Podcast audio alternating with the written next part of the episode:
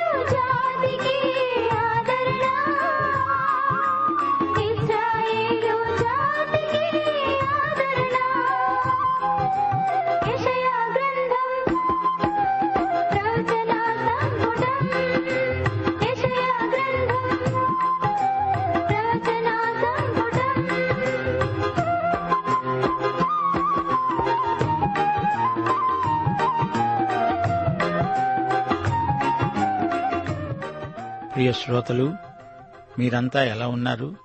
క్రీస్తునందు క్షేమంగా సంతోషంగా ఉన్నారా? అనుదినము క్రీస్తునందు నూతన అనుభవాలు పొందుతున్నారా?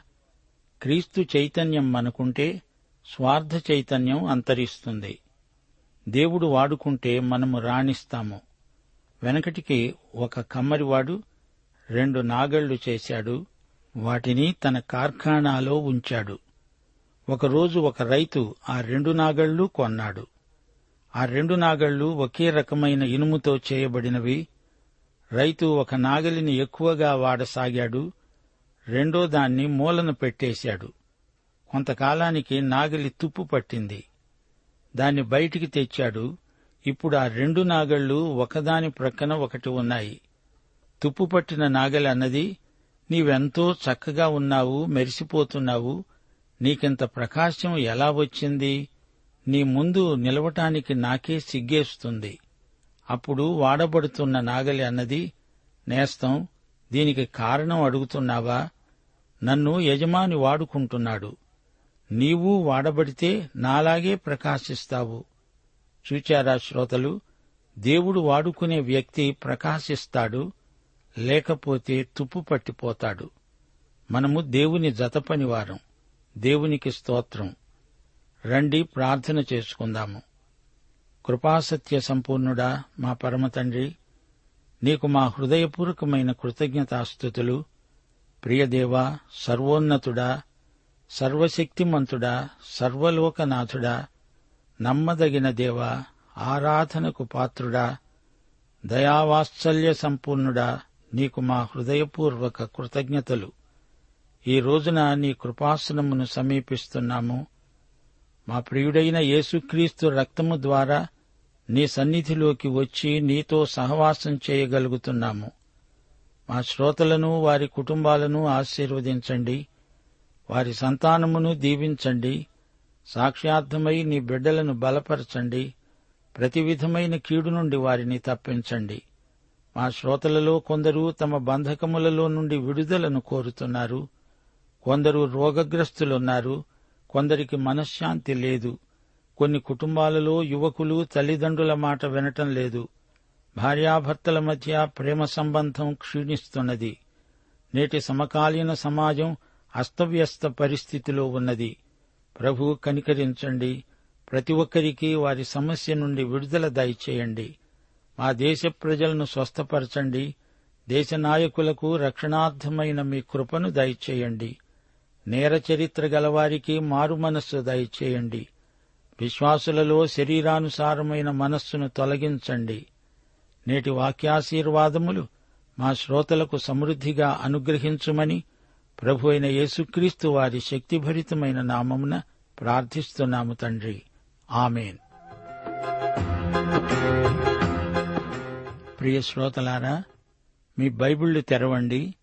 యషయా గ్రంథం మొదటి అధ్యాయం చూడండి. ఇస్రాయేలు జాతిని ఉద్దేశించి దేవుడు ప్రవక్త ద్వారా మాట్లాడుతున్నాడు. యషయా ఈ మాటలు చెప్తున్నప్పుడు ఇస్రాయేలులోనే కాదు లోకమంతటా పరిస్థితులు మహాదారుణంగా ఉన్నాయి. సామాజికంగా సంక్షోభం మొదలైంది. ఉత్తరాన అషూరు రాజ్యం విజృంభిస్తున్నది. లోకమంతటినీ జయించాలని రాజ్య విస్తరణ కాంక్షతో అషూరు రాజ్యం అర్రులు చాచిన కాలమది. ఇస్రాయేలు రాజ్యం అషూరు చేతికి చిక్కింది చెరలో ఉన్నది. ఒక లక్ష ఎనభై ఐదు వేల మంది సైన్యముతో అషూరు రాజ్యం ఎరుషలేము మీదికి దండెత్తి వస్తున్నది. ఇలాంటి విపత్కర పరిస్థితిలో హిజికియా దేవాలయంలో ప్రవేశించాడు ప్రార్థించాడు. దేవుడు తన ప్రవక్తను పంపాడు భయపడవద్దు అని హామీ ఇచ్చాడు. అషూరురాజు ఎరుషలేములో అడుగు పెట్టడు అని ప్రవక్త ఖండితంగా చెప్పాడు. అయితే ఆ తరువాత బబులోను రాజ్యం పైకి వచ్చింది. బబులోను యూదాను చెరగొని పోతుంది. అందుకే యూదా ప్రజలు దేవుని వైపునకు మరలాలి. ఇదే యషయా సందేశం. అయితే యషయా సందేశం ఈ రోజున మనకు కూడా వర్తిస్తుంది. ప్రజలు దేవుని వైపునకు మరలాలి. లోకంలో పాపం పెచ్చరిల్లిపోతోంది. అవినీతి ఎక్కువవుతోంది. ప్రజలు దేవుని తట్టు తిరగాలి. దేవుడు పాపాన్ని శిక్షించకుండా విడువడు. సైతాను లోకాధిపతి అయినా దేవుడు సర్వశక్తిమంతుడు. సైతాను దేవుని చేతిలో ఓడిపోయాడు. పూర్తిగా అంతరించిపోతాడు. యూదా ప్రజలు పశ్చాత్తాపం చెందాలి. యుద్ధం యహోవాదే. దేవుడు పాపముతో రాజీపడడు దేవుని బిడ్డలు సైతానుకు లొంగకూడదు. మన దేవుడు సింహాసనాసీనుడు. ఇదే సందేశం యషయా బోధించాడు రాశాడు. అదే ఇప్పుడు మనం బోధిస్తున్నాము. యషయా మొదటి అధ్యాయం జాగ్రత్తగా వినండి. ఉజ్జియా యోతాము అహాజు హిజికియా అనే రాజుల దినములలో యూదాను గూర్చి ఎరుషలేమును గూర్చి ఆమోజు కుమారుడైన యషయాకు కలిగిన దర్శనం. యహోవా మాట్లాడుతున్నాడు ఆకాశమా ఆలకించు భూమి చెవియొగ్గి విను. దేవుడు మాట్లాడుతున్నాడు నేను పిల్లలను పెంచి గొప్పవారినిగా చేశాను. వారు నా మీద తిరగబడి ఉన్నారు. ఎద్దు తన కామందు నెరుగును గాడిద తన సొంతవాని దొడ్డి తెలుసుకోగలదు గాని ఇష్రాయేలుకు తెలివి లేదు. నా జనులు యోచింపరు. ప్రియ శ్రోతలు గమనించండి ఇది దర్శనం. యూదాను గురించి ఎరుషలేమును గురించి దేవుడిచ్చిన దర్శనం. ఉజ్జియా యోతాము అహాజు హిజ్కియా. ఉజ్జియా యూదా రాజ్యంలో పదో రాజు ఇతడు దేవుని పరిశుద్ధ స్థలంలో అక్రమంగా ప్రవేశించి కుష్ఠురోగి అయ్యాడు. అయినా ఇతడు మంచిరాజే యోతాము ఉజ్జియా కుమారుడు ఇతడు మంచివాడే గాని అహాజు ఉజ్జియా మనమడు. అహాజు చాలా చెడ్డవాడు. చివరికి హిజికియా పేరు చెప్పబడింది. ఇతడు మంచిరాజు. ఇతడే రోగగ్రస్తుడై చావబోతూ తన బ్రతుకును పొడిగించుమని దేవుణ్ణి వేడుకున్నాడు. అతడు బ్రతికాడు కాని చాలా పొరపాట్లు చేశాడు. అతని మూలకంగా రాజ్యం శత్రువశమైపోయింది యషయా ప్రవచనం ఎలా ఆరంభమైందో గమనించండి. ఆకాశాన్ని భూమిని పిలుస్తున్నాడు. దేవుడు భూమ్యాకాశాలను సృజించినవాడు. ద్వితీయోపదేశకాండం ముప్పై రెండో అధ్యాయం మొదటి వచనం ఆకాశమండలమా చెవియొగ్గు నేను మాట్లాడతాను. భూమండలమా నా నోటి మాట విను. ఆకాశము భూమి ఈ ప్రవచనాలకు సాక్షులు. దేవుడంటున్నాడు నేను మిమ్మను పెంచి పెద్ద చేశాను. మీరు నా మీద తిరగబడతారా? జాగ్రత్త మీరు బబులోనుకు చెరగొని పోబడతారు. పిల్లలు తిరగబడితే ధర్మశాస్త్రం ప్రకారం వారిపైన కఠిన చర్య తీసుకుంటాడు దేవుడు. ద్వితీయోపదేశకాండం ఇరవై ఒకటో అధ్యాయం పద్దెనిమిది నుండి ఇరవై ఒకటో వచనం వరకు ఒకని కుమారుడు మొండివాడై తిరుగబడి తండ్రి మాట గాని తల్లి మాట గాని వినకుండా ఉంటే వారతణ్ణి శిక్షిస్తారు. అయినా అతడు వారికి విధేయుడు కాకపోతే అతని తల్లిదండ్రులు అతణ్ణి పట్టుకొని ఊరి గవిని వద్ద కూర్చుండే పెద్దల వద్దకు తీసుకుని వచ్చి చెబుతారు. మా కుమారుడైన వీడు మొండివాడై తిరగబడ్డాడు. మా మాట వినక తిండిపోతూ తాగుబోతూ అయ్యాడు. అప్పుడు ఊరి ప్రజలందరూ రాళ్ళతో అతణ్ణి చావగొట్టాలి. తిరగబడిన కుమారునికి ఇదే ధర్మశాస్త్రం విధించిన శిక్ష. యేసుప్రభువు తప్పిపోయిన కుమారుని కథ చెప్పాడు. తప్పిపోయినవాడు తిరిగి వస్తే తండ్రి అతనికి పెద్ద విందు చేశాడు. అతణ్ణి ప్రేమతో ఇంటిలోకి ఆహ్వానించాడు. ఈ మాటలు పరిసయ్యులకు మింగుడు పడలేదు. తిరుగుబాటు చేసిన కుమారుణ్ణి కొట్టకుండా తిట్టకుండా అతణ్ణి ఇంట్లోకి రాణిస్తాడా ధర్మశాస్త్రం అలా చెప్పలేదే అనుకున్నారు. దేవుడు ఎద్దును గాడిదను పేర్కొంటున్నాడు. ఈ రెండిటికీ తెలివిలేదు అయినా వీటికి తమ కామందు ఎవరో తెలుసు. ఇవి తమకు మేత పెట్టేది ఎవరో తెలిసిన జంతువులు. వీరు ఎద్దు కంటే గాడిద కంటే మరీ తెలివి తక్కువ వారైపోయారేమిటి? దేవుడెవరో ఎరుగని ప్రజలు. తమ సృష్టికర్తను ఎరగని అవివేకులు. తమ యజమాని పట్ల ఈ జంతువులకు ఉన్న కృతజ్ఞత మనుష్యులకు లేదు. మానవుడు పశువుల స్థాయికి దిగిపోవడం చాలా విషాదం. పాపిష్టి జనమా? దోషభరితమైన ప్రజలారా దుష్ట సంతానమా చెరుపు చేసే పిల్లలారా మీకు శ్రమ. వారు యహోవాను విసర్జించారు ఇస్రాయేలు యొక్క పరిశుద్ధ దేవుణ్ణి దూషిస్తారు. వారు యహోవాను విసర్జించారు పూర్తిగా ఆయనను విడిచి తొలగిపోయారు. నిత్యమూ తిరుగుబాటు చేస్తూ మీరేల ఇంకా కొట్టబడతారు? మీరెందుకిలా దెబ్బలు తింటారు? ప్రతివాడు నడినెత్తిని వ్యాధి కలిగి ఉన్నాడు. గుండె బలహీనమైంది. అరికాలు మొదలుకొని తల వరకు స్వస్థత కొంచెమైనా లేదు. ఎక్కడ చూచినా గాయాలే పచ్చిపుండ్లే దెబ్బలే. మీ దేశము పాడైపోయింది. మీ పట్టణాలు అగ్నిచేత కాలిపోయాయి. మీ ఎదటనే అన్యులు మీ భూమిని తినివేస్తున్నారు. అన్యులకు తటస్థించే నాశనము వలె అది పాడైపోయింది. సియోను కుమార్తె ద్రాక్ష తోటలోని గుడిసెలాగా అయిపోయింది. ముట్టడి వేయబడిన పట్టణము వలె అయిపోయింది. దోస పొదలలోని పాకవలె అయిపోయింది. సైన్యములకు అధిపతియగు యహోవా కొద్దిపాటి శేషం మనకు నిలిపి ఉండని ఎడల మనము సొదుము వలె గుముర్రా వలె అయిపోయేవారిమే. సొదుము న్యాయాధిపతులారా యహోవా మాట ఆలకించండి. గుముర్రా జనులారా మన దేవుని ఉపదేశానికి చెవియొగ్గండి ప్రియశ్రోతలారా వింటున్నారా? దేవుడు చాలా కఠినంగా మాట్లాడుతున్నాడు గదు. ఈ రోజుల్లో ప్రజలు దేవునికి ప్రథమ స్థానం ఇవ్వటం లేదు. దోషభరితమైన ప్రజలు. వీరిని ఉద్దేశించి మత్తై శుభవార్త పదకొండో అధ్యాయం ఇరవై ఎనిమిదో వచనంలో ప్రభువు పిలిచాడు ప్రయాసపడి భారము మోసుకుంటున్న సమస్త ప్రజలారా నా వద్దకు రండి. నేను మీకు విశ్రాంతి కలుగజేస్తాను. దోషభరితులైన ప్రజలారా అని దేవుడు పిలుస్తున్నాడు. ఇస్రాయేలు వాస్తవ స్థితిని ప్రభువు పేర్కొంటున్నాడు. ఇస్రాయేలీయులు అన్ని విధాలా భ్రష్టస్థితిలోకి దిగజారిపోయారు. మత విషయంలో రాజకీయంగా పతనావస్థలో కూరుకుపోయారు. వారి జాతీయ సమస్య రాజకీయం కాదు ఆధ్యాత్మికం. ఎప్పుడైతే ఆధ్యాత్మిక పతనం మొదలైందో అప్పుడే అన్ని విధాల సమస్యలు తలెత్తుతాయి. దేవుడు కృపచేత సాక్ష్యార్థమై శేషిత జనాంగాన్ని ఉండనిచ్చాడు. లేకపోతే అందరూ తుడిచిపెట్టుకుపోయేవారే. దేవుడు వారికి సుధమ గుమర్రాలను జ్ఞాపకం చేస్తున్నాడు. ఈ రోజున కూడా దేవుని కృపచేత నమ్మకమైన క్రైస్తవులు సాక్ష్యార్థంగా మిగిలి ఉన్నారు. గనుక దేవునికి స్తోత్రం. పదకొండో వచనం యహోవా సెలవిచ్చిన మాట ఇదే విస్తారమైన మీ బలులు నాకెందుకు?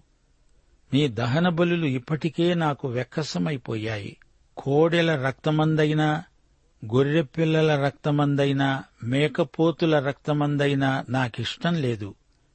మీరు నా సన్నిధిని కనపడడానికి వస్తున్నారా? నా ఆవరణములను తొక్కటానికి మిమ్మును రమ్మన్నది ఎవరు మీ నైవేద్యం వ్యర్థం. మీ ధూపార్పణం నాకు అసహ్యం. ఇక దాన్ని తేవద్దు. అమావాస్య విశ్రాంతి దినం సమాజకూటం నేను ఓర్చుకోలేను. అవి నాకు హేయం. అవి నాకు బాధకరం. మీరు మీ చేతులు చాచినప్పుడు మిమ్మను చూడకుండా నా కన్నులు కప్పుకుంటాను. మీరు బహుగా ప్రార్థన చేసినా నేను వినను. మీ చేతులు రక్తముతో నిండినవి. కడుక్కోండి. శుద్ధి చేసుకోండి. మీ దుష్క్రియలు నాకు కనపడకుండా వాటిని తొలగించుకోండి. కీడు చేయటం మానండి మేలు చేయడం నేర్చుకోండి. న్యాయం జాగ్రత్తగా విచారించండి. హింసించబడే వారిని విడిపించండి. అనాథల పక్షంగా వాదించండి. శ్రోతలు వింటున్నారా? హృదయం సరిగా లేనప్పుడు చేతులతో ఎన్ని మంచి పనులు చేసినా అంతా వ్యర్థమే. సామెతలు ఐదో అధ్యాయం ఆరో వచనం వారి నడతలు మరణమునకు దిగడానికి దారితీస్తాయి పాతాళానికి చక్కగా చేరుతాయి. జీవమార్గమును వారు విచారించరు. దానియేలు గ్రంథం పదో అధ్యాయం ఆరో వచనం యేసు ప్రభువు మన తీర్పరి ఆయన ముఖము మెరుపులాంటిది. ఆయన కన్నులు జ్వాలామయమైన దీపములు. ఆయన భుజములు పాదములు తళతళలాడే ఇత్తడి వంటివి. ప్రకటన గ్రంథం మొదటి అధ్యాయం పద్నాలుగు నుండి పదహారో వచనం వరకు ఆయన నేత్రములు అగ్నిజ్వాలలు. ఆయన నోటి నుండి రెండంచులు గల వాడి అయిన ఖడ్గమొకటి బయలువెడలుతున్నది. ఆయన ముఖం మహా తేజస్సుతో ప్రకాశిస్తున్న సూర్యుని వలి ఉన్నది. మతాచారాలు మాత్రమే ఆయనకిష్టం లేదు.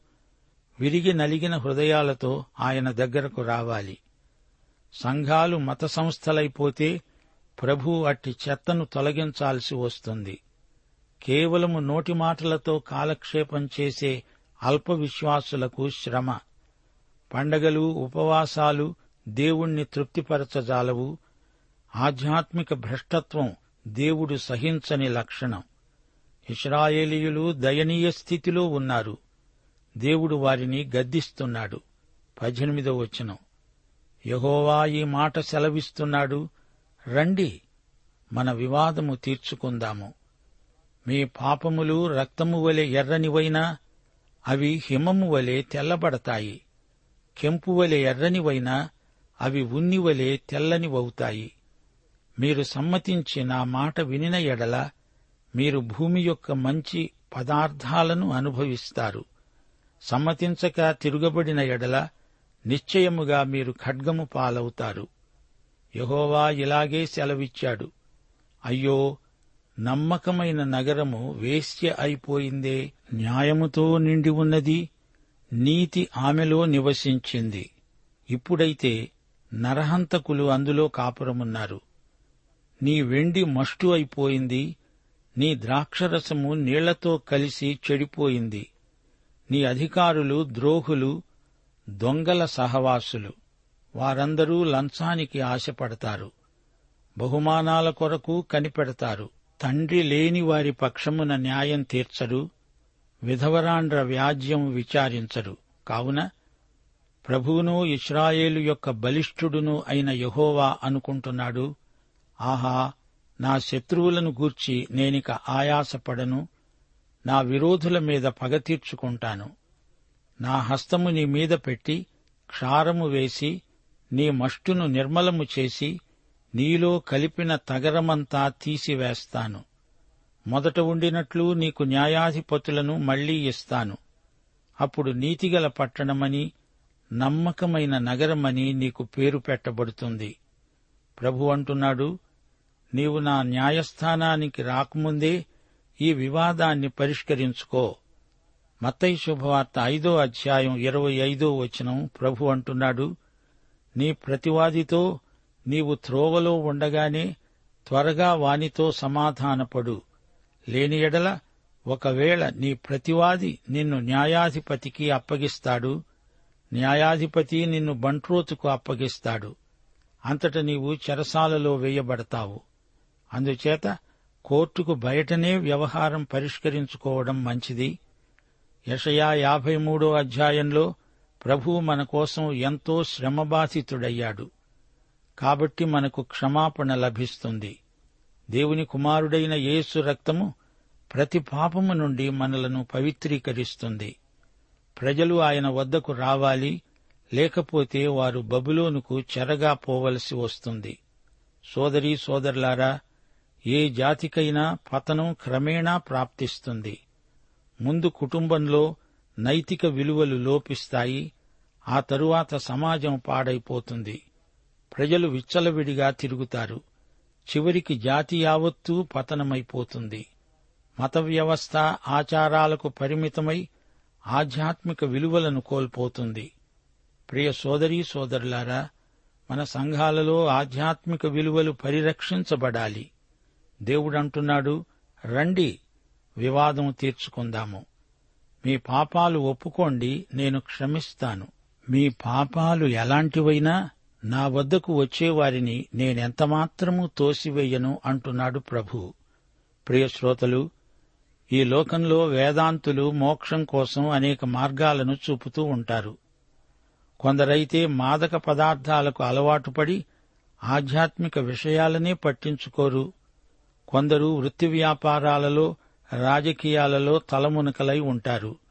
కాని ప్రభు అంటున్నాడు సమస్త ప్రజలకు నేనే మార్గమును సత్యమును జీవమును.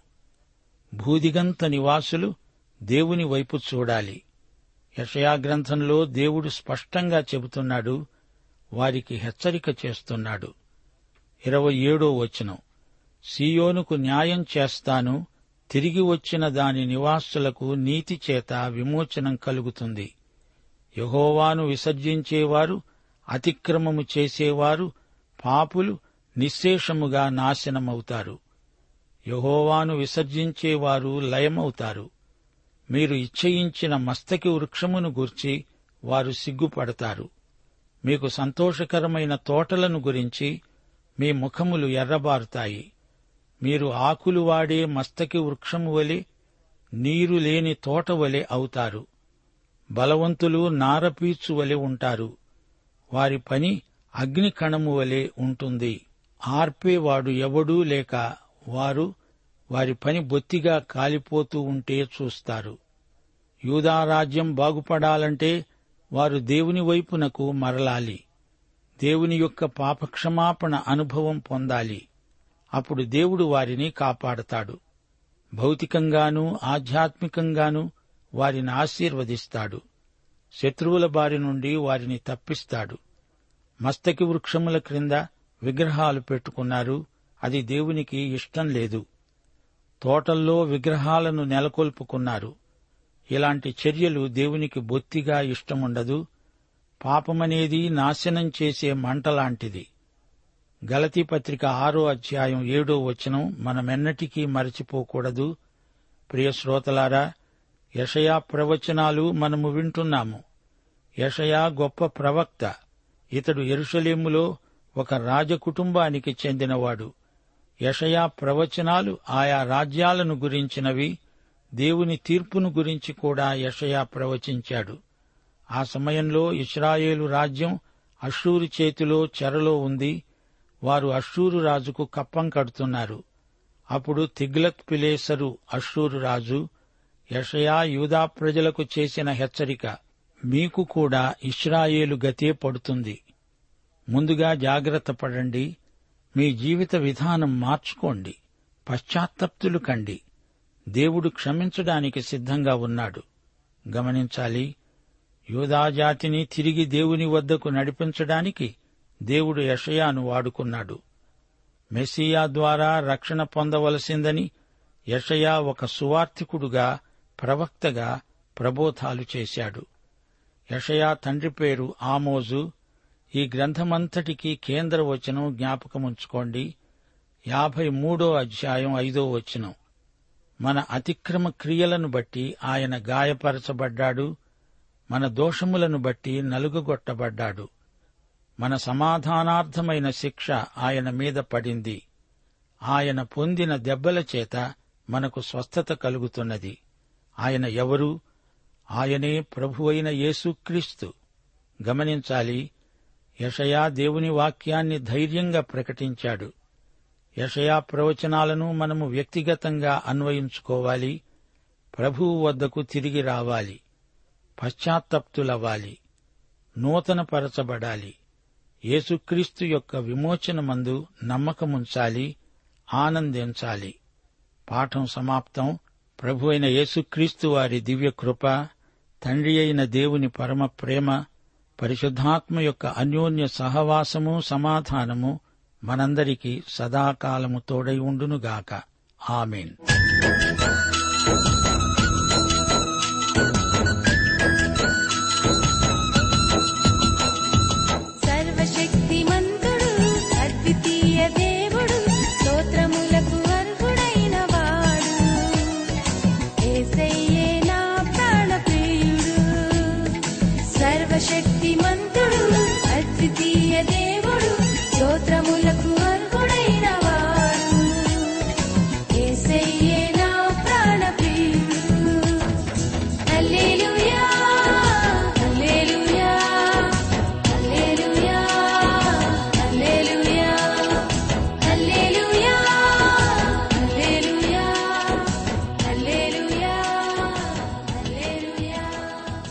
ప్రేమధార బైబిల్ అధ్యయన కార్యక్రమంలో మీరింతవరకు ఏషియా గ్రంథ వర్తమానాలు వింటూ ఉన్నారు. ఈ గ్రంథ ధ్యానాలు మీ అనుదిన ఆత్మీయ జీవితాన్ని మరింత శక్తితో ధైర్యంతో సహనంతో కొనసాగించడానికి సహాయపడగలవని భావిస్తున్నాం. ప్రస్తుతం మీరు వింటున్న ఏషియా గ్రంథ ధ్యానాలపై గొప్ప రక్షణ అనే పుస్తకాన్ని సిద్ధం చేస్తున్నాం. గొప్ప రక్షణ అనే ఈ పుస్తకాన్ని పొందగోరేవారు ఈ రోజే మాకు వ్రాసి లేదా ఫోన్ చేసి మీ పేరు నమోదు చేయించుకోవచ్చు. మా address Premadhara Trans World radio India తపాలా సంచి నాలుగు సికింద్రాబాద్ ఐదు సున్నా సున్నా సున్నా ఒకటి ఏడు. మా సెల్ ఫోన్ నంబర్లు తొమ్మిది మూడు తొమ్మిది తొమ్మిది తొమ్మిది ఐదు రెండు ఐదు ఏడు సున్నా. మరొక నంబర్ తొమ్మిది మూడు తొమ్మిది తొమ్మిది తొమ్మిది ఐదు రెండు ఐదు ఎనిమిది సున్నా. మా email ID Telugu TTB at radio eight eight two dot com